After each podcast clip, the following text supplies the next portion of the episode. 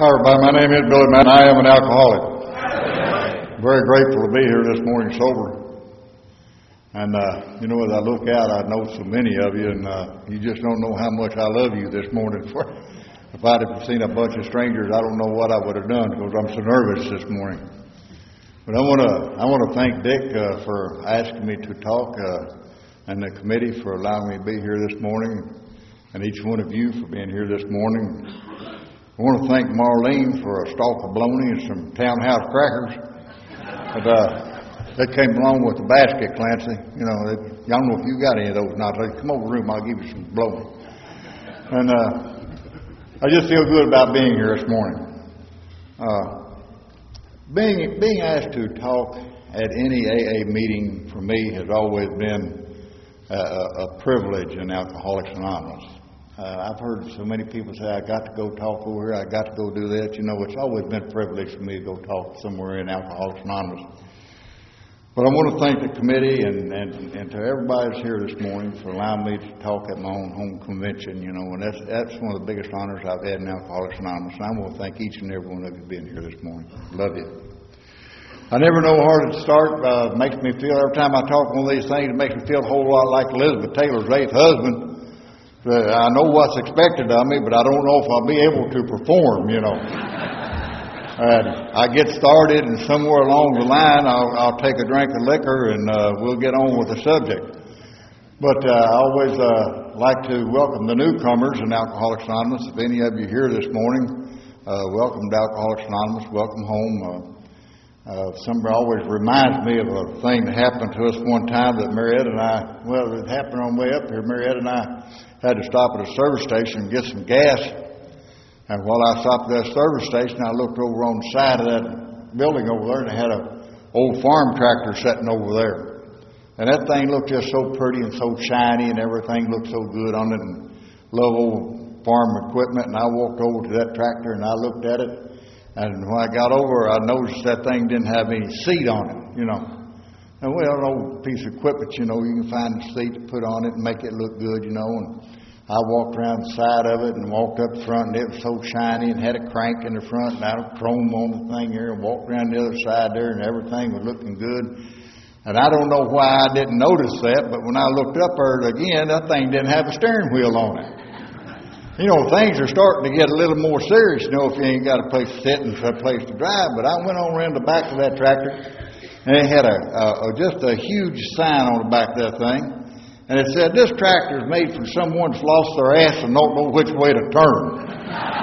so, if, if, if you're a newcomer to Alcoholics Anonymous, welcome. If you feel like that old tractor, I know exactly how you felt, you know. And, and uh, we lived out on a farm down here about two hours down the road. I'll, first tell you that my uh, home group is a Bardstown Thursday night group uh, down the road about two hours.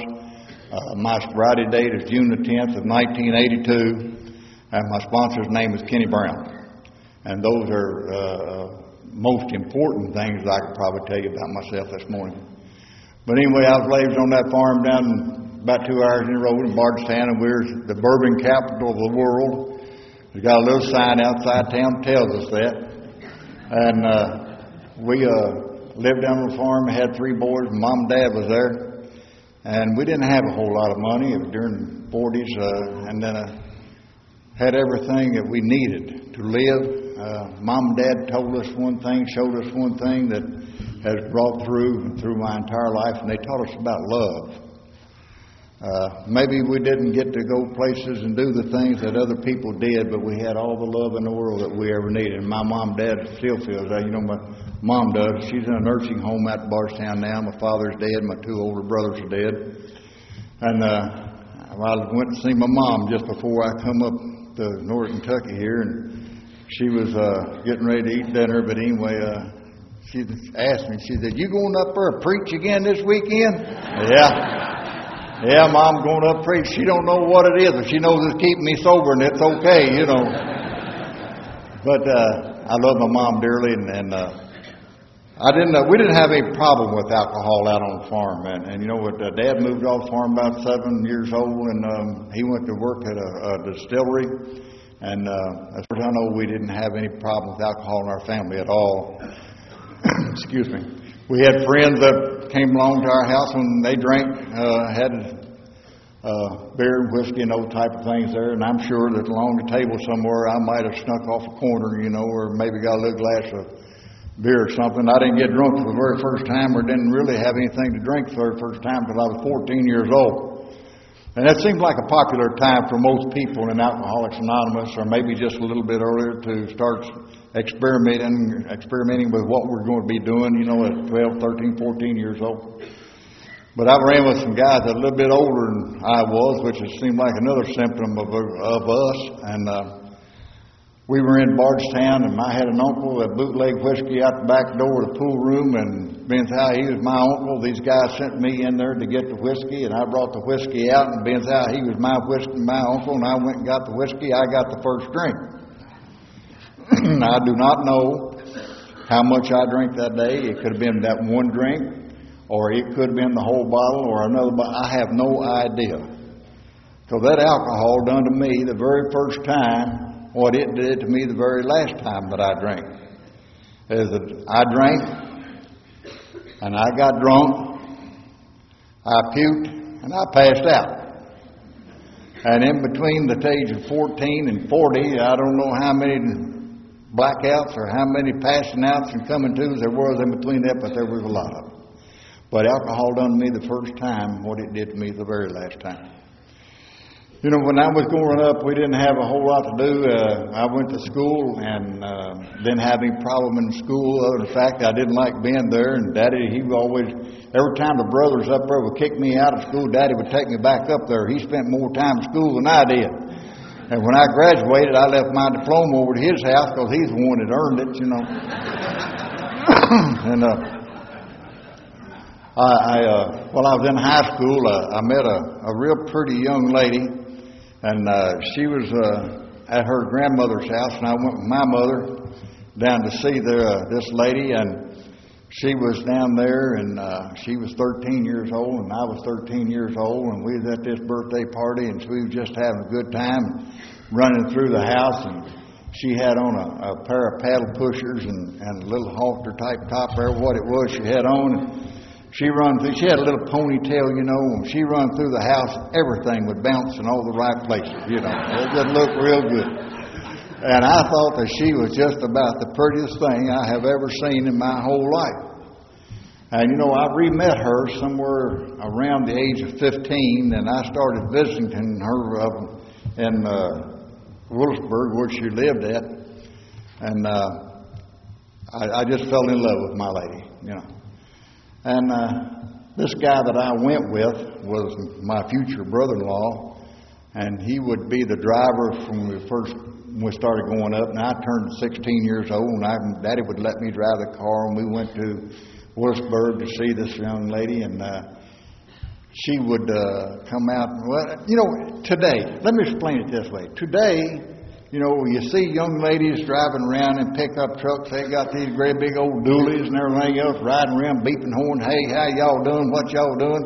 But now, when I was growing up, if you was riding around in a pickup truck, girls didn't even much more want to talk to you. They didn't want to go out. If you was going to ask one of them dates, you damn sure didn't pick them up in a truck.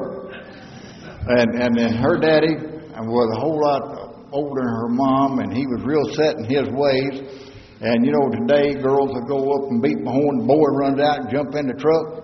Now, you didn't go to that man's house and blow no horn wanting the lady to run out. If you beat that horn, that old man going to come run out of that house. You didn't want that old man running out there, you know. And, and when you went to see her, you had to go to the door, knock on the door, and, and her daddy was a type of fellow that thought you ought to do all you come courting out on the front porch. We had a problem. He didn't have no porch. We didn't wonder how we was going to get around it. So about dusk or something like that, he would allow us to go outside, and uh, she would come out, and we go out there and sit down in the car, you know, and I'd be sitting down the driver on the driver's side because I didn't got license. I big boy, I could start driving at 16, you know. She would come out, and she'd sneak in there, and she'd cuddle over next over to me and get up real close underneath my arm, you know, and she'd look at me with them great big old brown eyes. and my hands would go in search of serenity. You know. and she would she would look at me with them big old brown eyes, and she would look. I know she read that book of Alcoholics Anonymous before I got to her because she would tell me such things like, "If you want what I have, you should be willing to go to any length to get it." You know. So there I was. Believe me, half nothing, half measures availed me nothing. When we stood at the turning point at 18 years old, we got married. And I can tell you today, and as honest as I can be, when I look at my lady today, still about the prettiest damn thing I ever seen. Love you, honey. Love you much. Love you. I don't know what I would have done in this life, this program of Alcoholics Anonymous without my lady. I really don't. Uh, she's been so much a part of my life, and I love her so much that I couldn't have made it. I just know I couldn't make it. Anyway. We uh we got married at the age of 18. I was in the Navy and couldn't uh, do anything uh, other than be in the service. And uh, I was stationed in Norfolk for a little while, and then I was stationed down in Cuba. And Marietta wasn't allowed to be with me because I didn't have enough rank when I was in there. We finally moved up to New Jersey where she was going to be allowed to be with me the first time. And we were going to have our first argument, our first child, and our first drunk within a very short time. And uh, the argument that we had had nothing to do with alcohol. If you if you have noticed up to this point, I only had the one drunk at the age of 14 I've told you about because that's the only problem I ever had. A drink of alcohol from the time that I was in school up until the time that we had our first child or right after there, alcohol was a thing. It was not the thing. I did not have a problem with alcohol at that time. I could drink and do what I wanted to and have a good time. But you know, somewhere about this time, alcohol started meaning more to me. But when Marietta and I had this argument, it had everything to do with my ego. It had nothing to do with alcohol. It seemed like that our little girl had been born, our oldest child, and she was uh, laying on the bed, and I'd done something that I'd normally didn't do. I came home for lunch that day. My wife was over next door, which is probably about from here over to the first row of chairs there from uh, our house, and uh, the little girl was crying. And when I went in, uh, Marietta came back, and I asked, uh, "Who do you think you are leaving my little girl in here on this bed crying like that?" You know. This was my baby, not hers. I don't know how I was going to have this baby do anything by myself, but this was my child. And I don't know where I my mother and father was not like that. Her mother and father was not like that. But somewhere inside those places that we don't talk about, those feelings that we don't talk about sometimes, the hurt and the pain and everything else that's on the inside, that's where that feeling of that egoism come back out. And this was my child, and she was going to have to do it my way. And the lady lived in hell for a long time because of that. We had our first drunk because I was getting out of the service and we was at a squadron party, had been through the night drinking, and I got drunk and almost passed out at the table, I think, but Marietta had to take me home. Excuse me. And she done something for me that night that she done many times. Had the shoe been on the other foot, I doubt if it would have happened this way. But when she took me home, she finally got me up the steps and into the room where I was at the time, and I passed out. And Marietta, in, in the goodness of, of, of way she has always been, got a pillow and put it under my head and got a fan so I wouldn't be too hot. And I laid on the floor, passed out, and this beautiful young lady was there all by herself with another baby, with a baby again. You know, at the age of 18. Neither one of us had been away from home too much. She hadn't been away. And, and this started our life together, you know. And this is not the way that I had planned it. You know, when we first got married, the one thing I wanted to do, I wanted to be a good husband, I wanted to be a good father, good employee, good son. And through alcoholism and over the period of years that I drank, I was a failure at each one of those places. I hear so many times in Alcoholics Anonymous the things that we're supposed to do to stay sober. Many people tell us to make 90 meetings 90 days, you know. I don't, I don't adhere to that myself. I mean, it's okay for other people if they can do it. But you know, if I was sober for 88 or 89 days and I was absolutely unable to make my 90th meeting like they told me to, I would become a failure again. And that's the way I've always felt on the inside. I would be a failure at things. But Marietta and I finally got out of the out of the uh, Navy, and we went home, found a little job down there delivering milk, and done all kinds of silly things with the milk truck and uh, things around Bardstown. Finally got me a job down at Ford Motor Company uh, in Louisville, where I was to be able to retire after 32 years. Their fault, not mine. I done everything I could to get fired, and they wouldn't always hire me back. You know, uh, they give me a they I hired in a Ford Motor Company down there. They give me a little job down there, working in a body shop. Now I'm not subject to change. I don't know. Uh, I hear this from many folks in Alcoholics Anonymous. They're not subject to change no way. I went into the body shop, and 32 years later, I come out. So you know what? I don't. I just don't change very much. But I, I went in there and uh, they gave me this little job working on the line, working, and it was hot, Lord of mercy, it was in June and everything. If it's 90 degrees on the outside, it's 105 degrees on the inside in the body shop. And about 11 o'clock, this bell went off and everybody went off to dinner. I mean, they gone. And there I was standing by myself because I didn't know how to get around that plant. And I was afraid to leave line. I wouldn't be able to get back and I'd get fired. So I sat down on the line. I ate me a sandwich and seen a water fountain. Went and got me a drink of water. And I watched these guys when they come back. You know, when when when they left, they had just before they they looked like they were tired and all hung out, you know, and couldn't hardly move. And when they come back, I, there have been a miraculous recovery going on. Them guys looked like they was happy, joyous, and free when they got back, you know. And, and I uh, asked them, I said, what y'all do? I ate my sandwich. I don't feel like that. We don't eat no sandwich. What y'all do? I, we went over to Skyway Liquor Store. I found me a home. Never seen it, but I knew where I was going to live.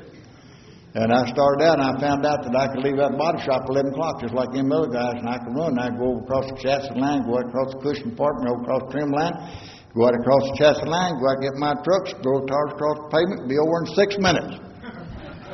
I could drink for 18 minutes, eight or six minutes in reverse, and I was a tired son of a gun when I got back. And I asked them guys, what y'all do? I drank mine. And they said, well, we, what do you drink? I drink me a beer. I, well, we don't drink beer, and we drink whiskey. And that's as scientific as I can get about the progression of alcohol. You know, besides that, if you drink a whole lot of beer, you have to go pee and they get mad at you. So that's as scientific as I can get about that kind of thing. So I found out that I go to Skyway Liquor Store and I could drink me a half pint and I could feel pretty good and I could tape another one on my leg and I'd come back inside the plant there and about 2.30, that first one wear off. And I reached down there and I pulled that tape off my leg. I pulled every damn hair I had out of my leg. That's slick, slick as legs of Ford Motor Company. And, and that's, that's the way I started to drink at Ford Motor Company. I mean, you know, right off. And, and you know, I, uh, I've never been able to associate uh, alcoholism with a morning drink because everything we did was in the morning. I went to work at 4:30 in the morning, worked eight hours, and time we get off at one thirty, you know, that was still part of the morning, and and that's everything we did in, in the morning time. So we drank all morning what it amounted to, and then after we got off from work, I'd stop over Skyway Liquor Store and, and get a couple of beers, you know, and, and going to go home. And so many times, you know, I I could really do that. I could, when I first started, I could get two beers and go on home. But over a period of years, and I don't know how many years it was, if I give you dates and those kind of things, I, I, they would be wrong probably. But over a period of years, I got to where I would stop into that Skyway liquor store and, and I couldn't make it home. Couldn't make it any further. Excuse me. Uh, Marietta was asking, you know, how can you get drunk on two beers? You know, Oh, everybody knows you don't stop at the liquor store and get two beers. You know, just two beers. You never get it. It's a whole lot like these three guys that went to the judge, and he went and had to go to court. And the judge asked the first guy, he said, How much did you have when you got pulled over for drunken driving? I only had two beers. That's a lie. I'm going to make an example of you. I'm going to charge you $500 and 10 days in jail. He asked this other guy, he said, How much did you have? He said, I only had two beers. That's a lie. Five hundred day, five hundred dollars and ten days in jail. He asked that third guy, and he looked at that judge, and he just thought. He said, "Well, I don't know, Judge." He said it might have been one, or or it might have been three, but it damn sure wasn't two. So,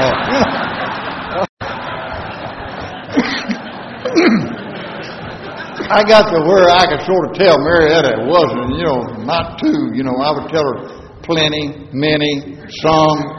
Uh, I tell her something, but you know, I I don't know how many years uh, in the making it takes uh, for us to drink our way into the way I was. I, I don't feel like I was born an alcoholic. I feel like I would drink myself and become an alcoholic. I'm probably born with every feeling there is of alcoholism, but if you don't take a drink of whiskey, I don't know how you would ever know it. So uh, I feel like I drank myself, and the most important part of that is I know why I'm an alcoholic today. That's the most important thing. I don't know. Uh, I was telling Marietta these things, and over that period of years, I would start sitting on those stools over at Skyway Liquor Store. And you know, in your life, it may have been some other city, some other name of a tavern, different time of day or whatever, but it's all the same when it comes down to it. I sit on them old steps down there at Skyway Liquor Store, and we go in there in the afternoon, and you're going to get a two beers, and you're going to go home. You know, the guys that I went to drink with, they would go in with me. And somewhere along about 5 o'clock, these guys would get up and they were going to go home. And I'd ask you know, they, they're leaving. I, where are you going? Why are you leaving? Why are you getting up? You know, well, we're going to go home. We're going to be with our wife and we're going to be with our children. And we're going to go have a good time tonight. And I, you know, I, I would I would call them panty waste or something like that. You know, just laugh at them. You know, I don't have to. I'm going inside that place where we don't talk about, that place where we hide those feelings, that place that we don't want to tell people where we're hurting at. I sat there on those bar stools day after day after day, and I felt just like those guys did. I wanted to go home. I wanted to get up and go home, and I wanted to be with my wife and three children.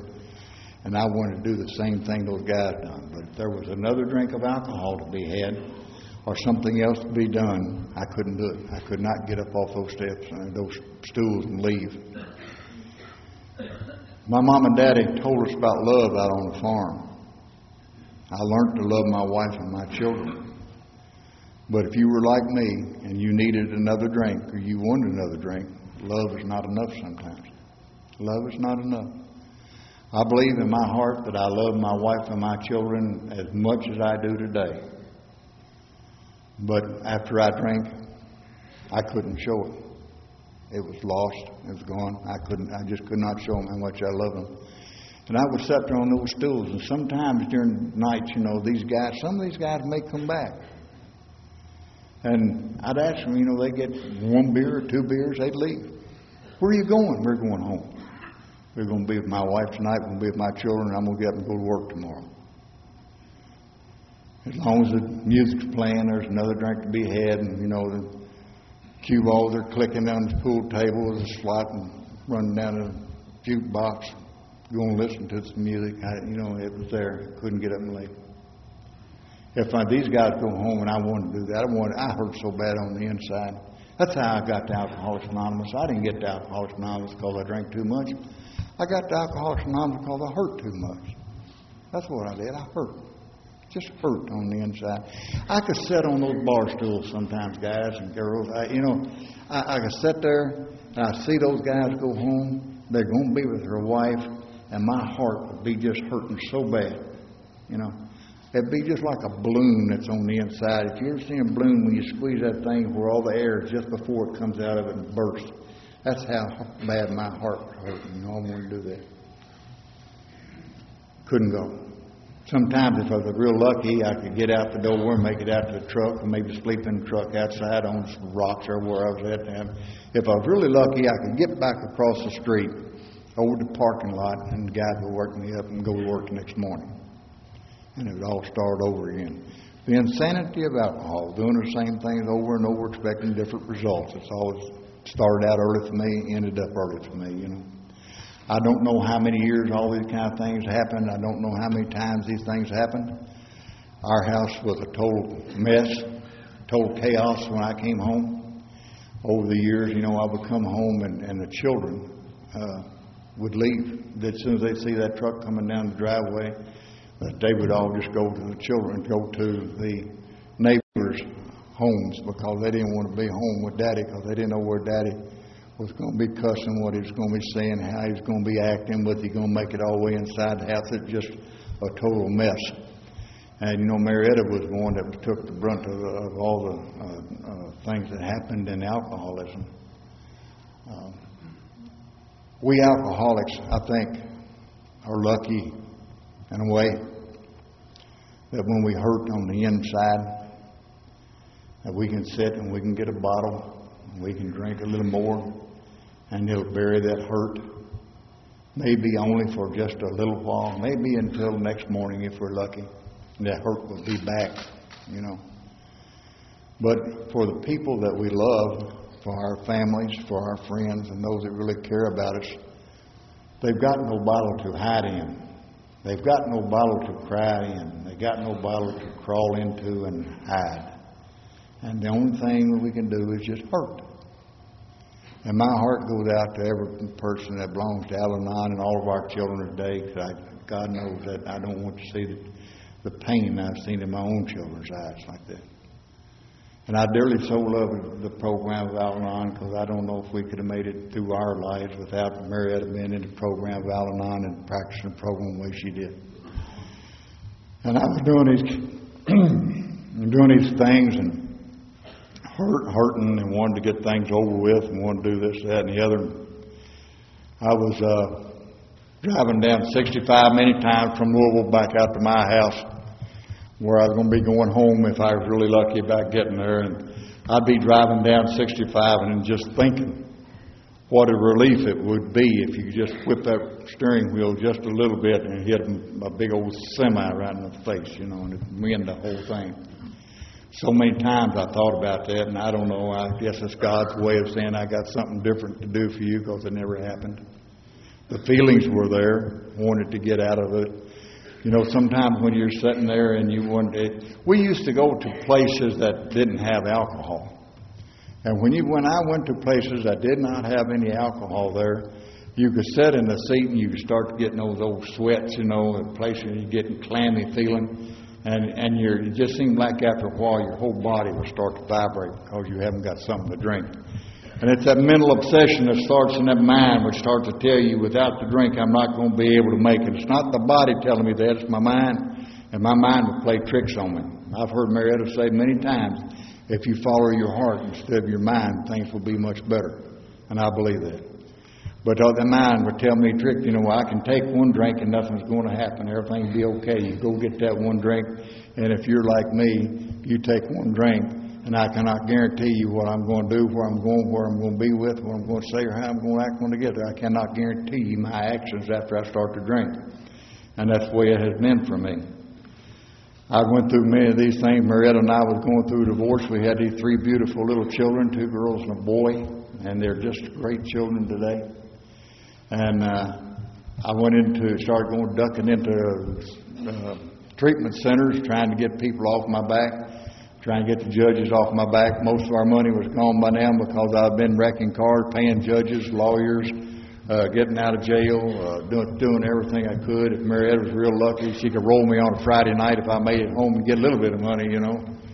And, uh, what food they had in the house many times was just what my mom and dad or her, her mom and dad would bring to our house.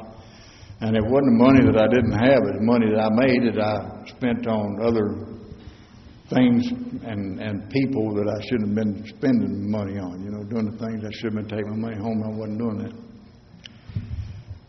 I can remember one time, well, I started going to treatment centers, and I don't have anything against treatment centers. I went 13 times, thank you. And uh, the only reason I went to those treatment centers, I was getting people off my back, saving my job, getting out of jail. I, I went for every reason except one to get sober.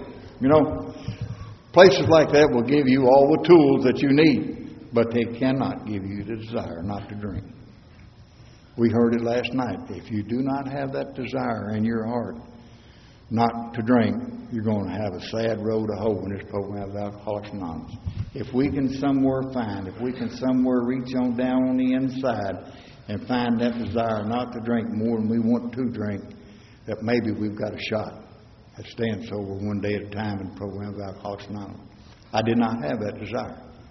I did not want to hurt. That's what I told you. I did not want to hurt. That's what got me to Alcoholics Anonymous, pain. And when I went to these places, I would tell those people just exactly what they wanted to hear, and they thought I was a prime candidate for sobriety. And just as soon as I would leave, I would, you know, I'd get drunk. I came home from a, from this treatment center one time, and I, Marietta and I had uh, been having problems because I had been going to see people I shouldn't be seeing, doing things I shouldn't be doing, staying at times I shouldn't be staying. And uh, when I left this treatment center, uh, I left this lady. I called and asked her if she'd take me home, and of course she said she would. And we got about halfway to my house, and we stopped because I needed a Coca-Cola, right? And and for, you could stop at a service station and get a Coca-Cola, but I stopped down at Fairmount Gardens where that was my favorite watering hole on the way home. And I went in there to get me a Coca-Cola, and Vince sent up a screwdriver, and there I was, an hour out of treatment center, and I was drinking. I was drunk before I got home. And when Marietta got home, we just had a, a hellacious battle about drinking and treatment centers and all these kind of things. It, it was just an awful scene. Well, we had this argument, and uh, I, I, I really don't know what happened. I, I, I'm not clear on it, and I've never really asked or tried to find out because I. I don't know what what really. Marietta was there, and, and we were arguing.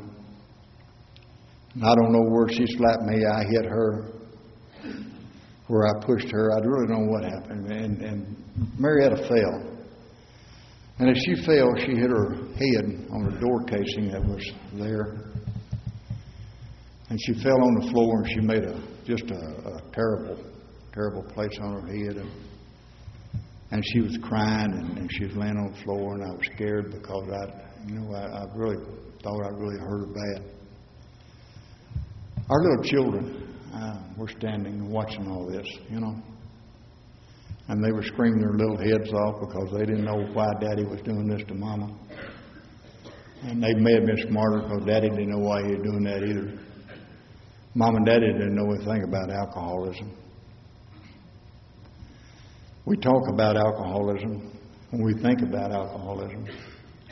We think a whole lot about the, the story that Tammy told last night about not being able to drink going into prisons. We think about the guys that are in halfway houses. We think about the guys that are in bridges, under the bridges. Some of those guys want to be there. Some are unable to get out.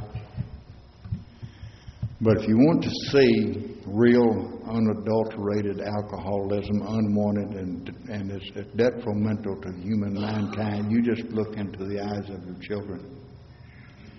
There you will see the alcoholism that will tear you apart from stem to stern with no end to any of it. It is the hurt that you will never forget, all the pain that you can see in those little beautiful eyes I saw my children that day. I have prayed to God many times I never ever have to look at that again, to see that happen again in our home. Those little children had every kind of hurt every kind of pain, confusion, anger, everything that you would see that was not good was in those little eyes that day. And when I wanted to stop, I wanted to pick Marietta up and I wanted to hold her in my arms. I wanted to tell her that I was sorry. I wanted to tell her I did not want to be that way.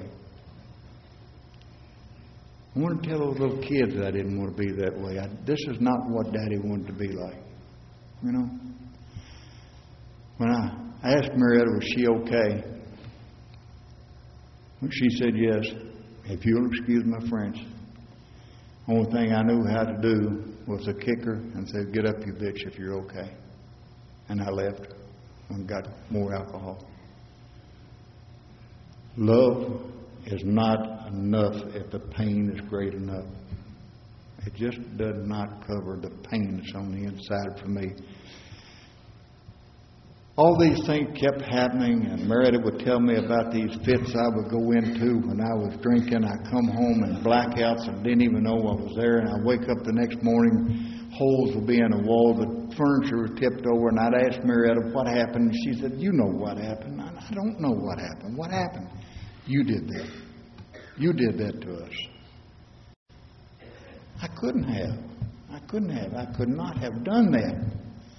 Yeah, you did. Children, yeah, you did. You know. And that happened so many times, I had to start believing it. And I quit asking, you know.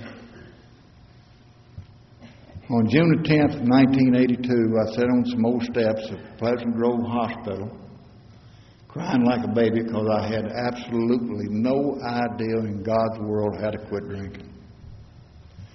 The sad thing about the whole thing is I had been coming to Alcoholics Anonymous for over two years. I had good sponsors. I had good people to follow. People took me to meetings that were staying sober. I came to your meetings. I chaired your meetings. I read your book. I done everything that you told me I was supposed to do. And I thought I was doing everything right. But I was missing that one ingredient for sobriety. I did not have that desire to stay sober, not to drink. I had a desire not to hurt. And I say these your meeting, your books, and everything because we do have that tradition in Alcoholics Anonymous that tells us that if we're going to be a member of Alcoholics Anonymous, we need that desire not to drink. One of our traditions.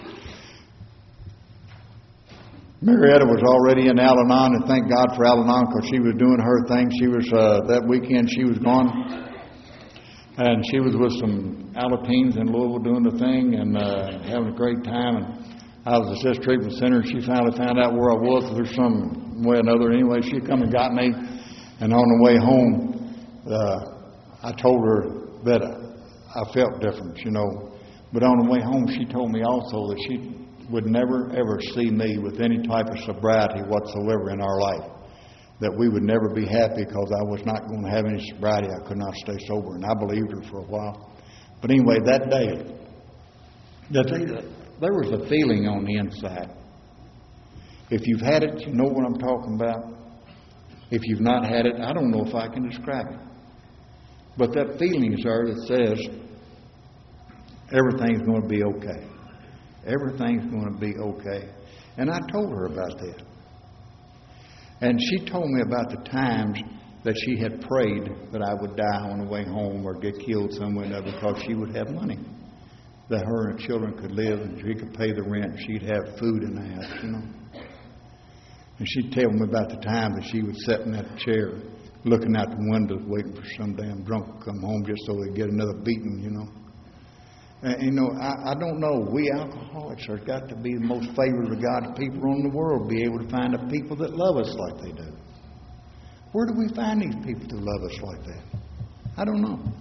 We just got to be the luckiest people in the world to find such wonderful people to love us.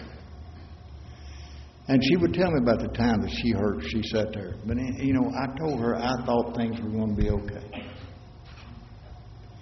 Okay is different. well, okay is okay. Everything's not been all right, but everything's been okay. Anyway, we started on this journey in Alcoholics Anonymous, which I have dearly loved from the day that I first started coming in sobriety. When I first started coming, they told me to find me a good sponsor. And that seemed like a prerequisite to, to being sober, that you find a good sponsor that can lead you through the 12 steps of Alcoholics Anonymous. I looked around Bardstown there and I looked all over the place and I could not find me a good sponsor. So I just got me two half assed yeah. They work. They work. And I started this journey. This little one little guy there, named Kenny, he took me under his wing, and we drove and drove and drove. We wore out two old cars of his, going to meeting after meeting. He was. Uh, I, I tell you about Kenny why I thought that he would be a, a really a good sponsor because I had seen him drunk. I had seen him in a bar room with his wife, and they almost kicked him out because he was dancing where he wasn't supposed to be dancing at.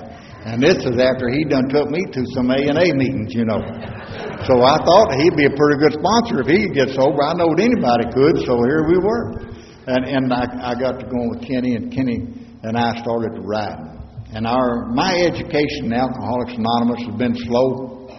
That uh, we talk about that that great uh, uh, vision that Bill Wilson had, the levitation from the bed and all the kind of things there. Uh, that would be a great thing if it happened to all of us, but I'm of like what the good doctor said, to have that educational type uh, of thing, and that's what I've had to have, just that educational type. All these little things they have. I mean, Kenny and I started riding, and we started going to AA meetings, and we'd be talking, we just talk.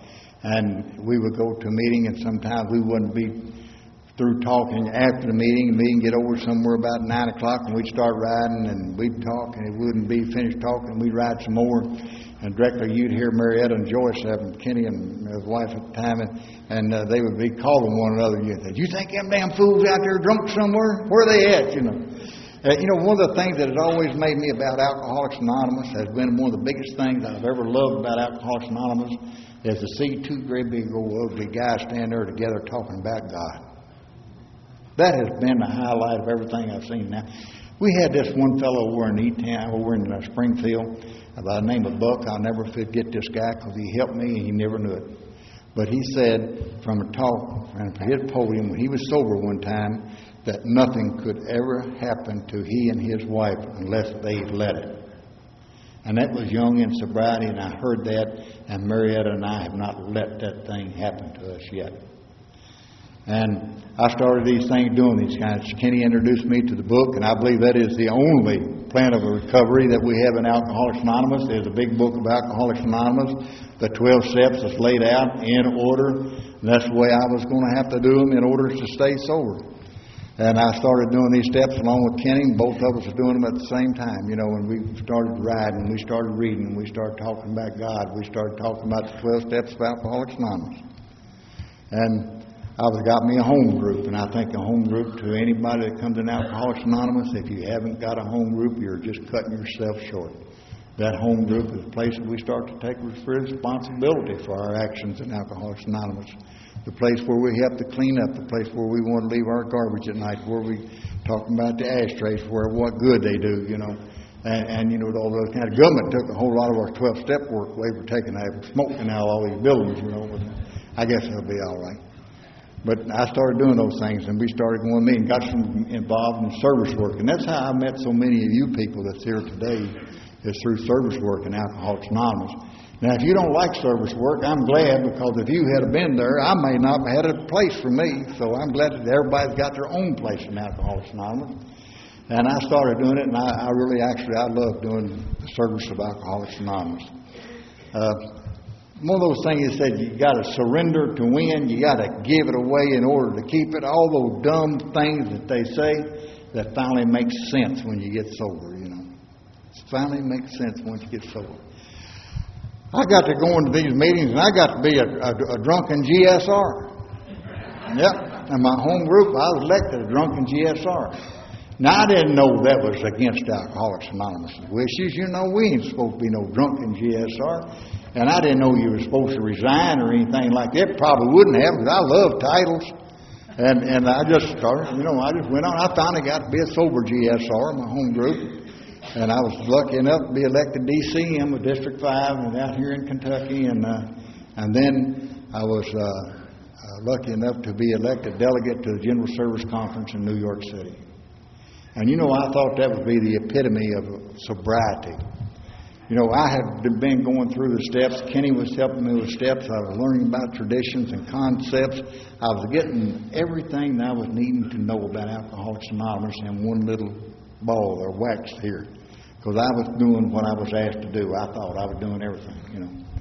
But I was sober and I was happy. And, and you know, I, many times I see some of our older members of Alcoholics Anonymous, they, they sort of stop coming to as many meetings as we start out with. We don't go to as many meetings as we normally do, and it's you know if we let if we let the excitement of Alcoholics Anonymous die, our meetings will die.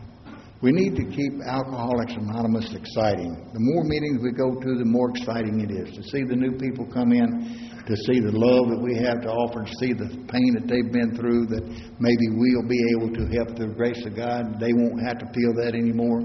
And, and I started having a good time. I started feeling good in Alcoholics Anonymous.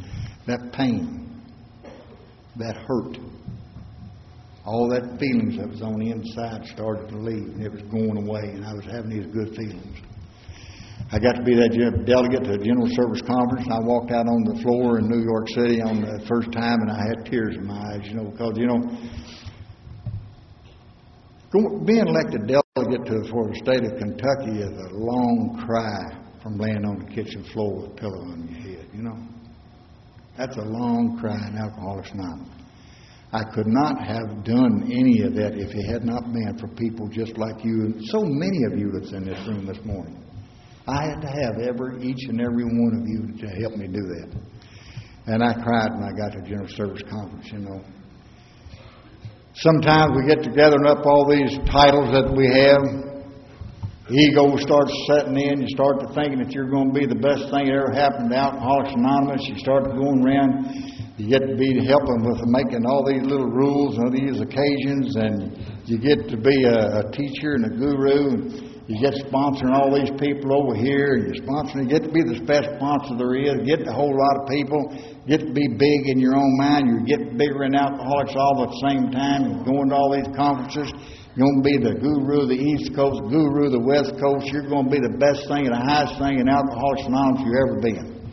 And I can stand here and I guarantee every man, woman, and child that's in this room this morning that the highest that ever member, any member, will ever get in Alcoholics Anonymous is sober. That we can be happy, joyous, and free and be a maximum service to God and to those about us, and that is the promise of Alcoholics Anonymous. The main promise in our book that we will be of maximum service to God and to those about us. You know, that's what Alcoholics Anonymous is about. In order to keep it, we have to give it away. In order to keep our love, we have to give love. In order to receive love, we've got to have someone to love. And you have been the people that I love. I got to doing these kind of things about being sponsored. I think sponsorship may be one of the weakest links that we have in Alcoholics Anonymous Day. Some may be good in your area. If it is, it's great in our area, my personal opinion, not everybody's, but I think maybe sponsorship is a little weak. You know, you might see an old guy come in that back door out there and come in off the farm, been out there slopping hogs and feeding cows. Might have a little bit of manure on his shoes when he comes in there, shaking, sick, wants to try to get sober. You might find one guy, two guys, two guys if you're really lucky. They'll go over, shake his hands, and welcome him to Alcoholics Anonymous, give him a cup of coffee, sit down and talk to him. That's what we're supposed to do, right? If you see a sweet young thing with her dress cocked up, the wind coming in that door, you go, 15 damn guys jump up, going to be her sponsor, you know? And they're going to run back there, they're going to have a big book in one hand, a zipper in the other. they're going to be a sponsor and heard something like BB or CC, but I bet it ain't going to be in no A and A, you know. Uh, and and I, I, my personal opinion is that women are for women, men are for men, not because we don't know what we're talking about. It's just because stuff happens.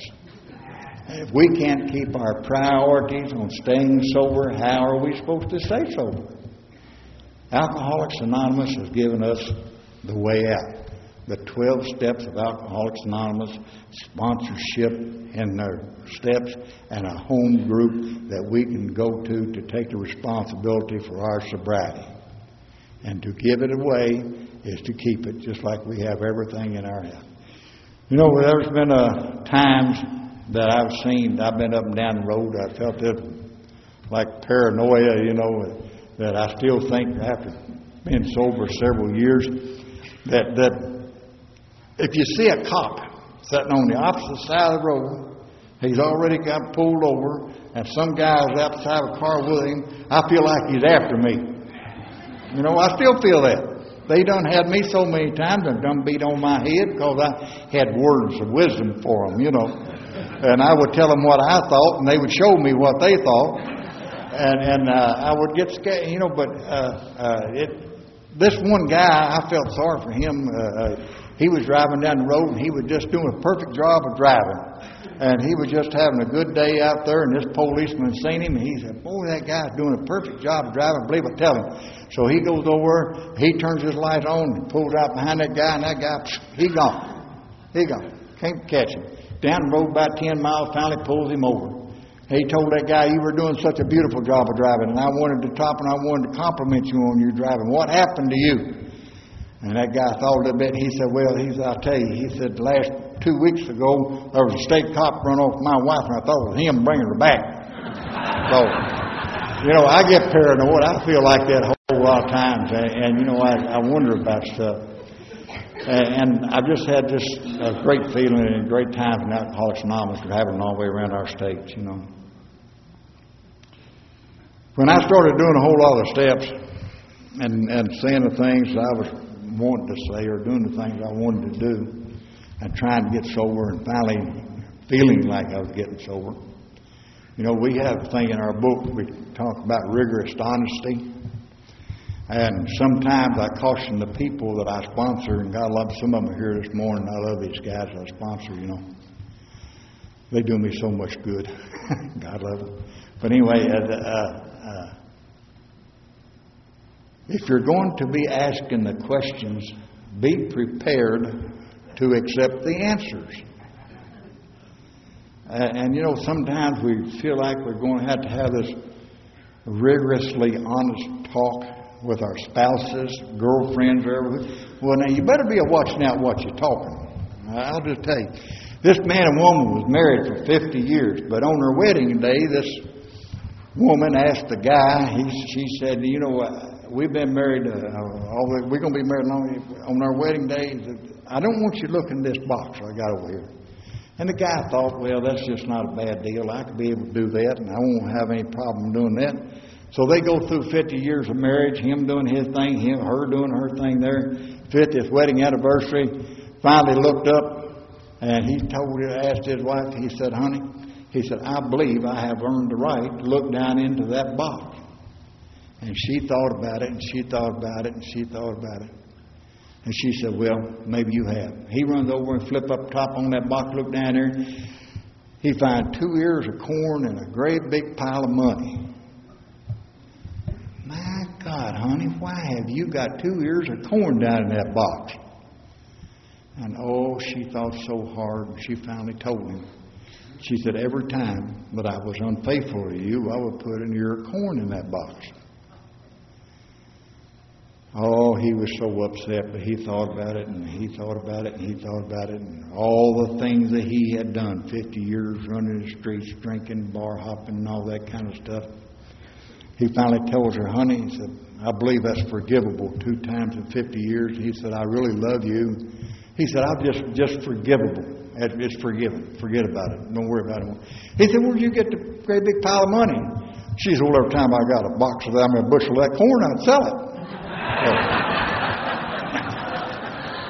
if, if you don't want to accept the answers, don't ask the question.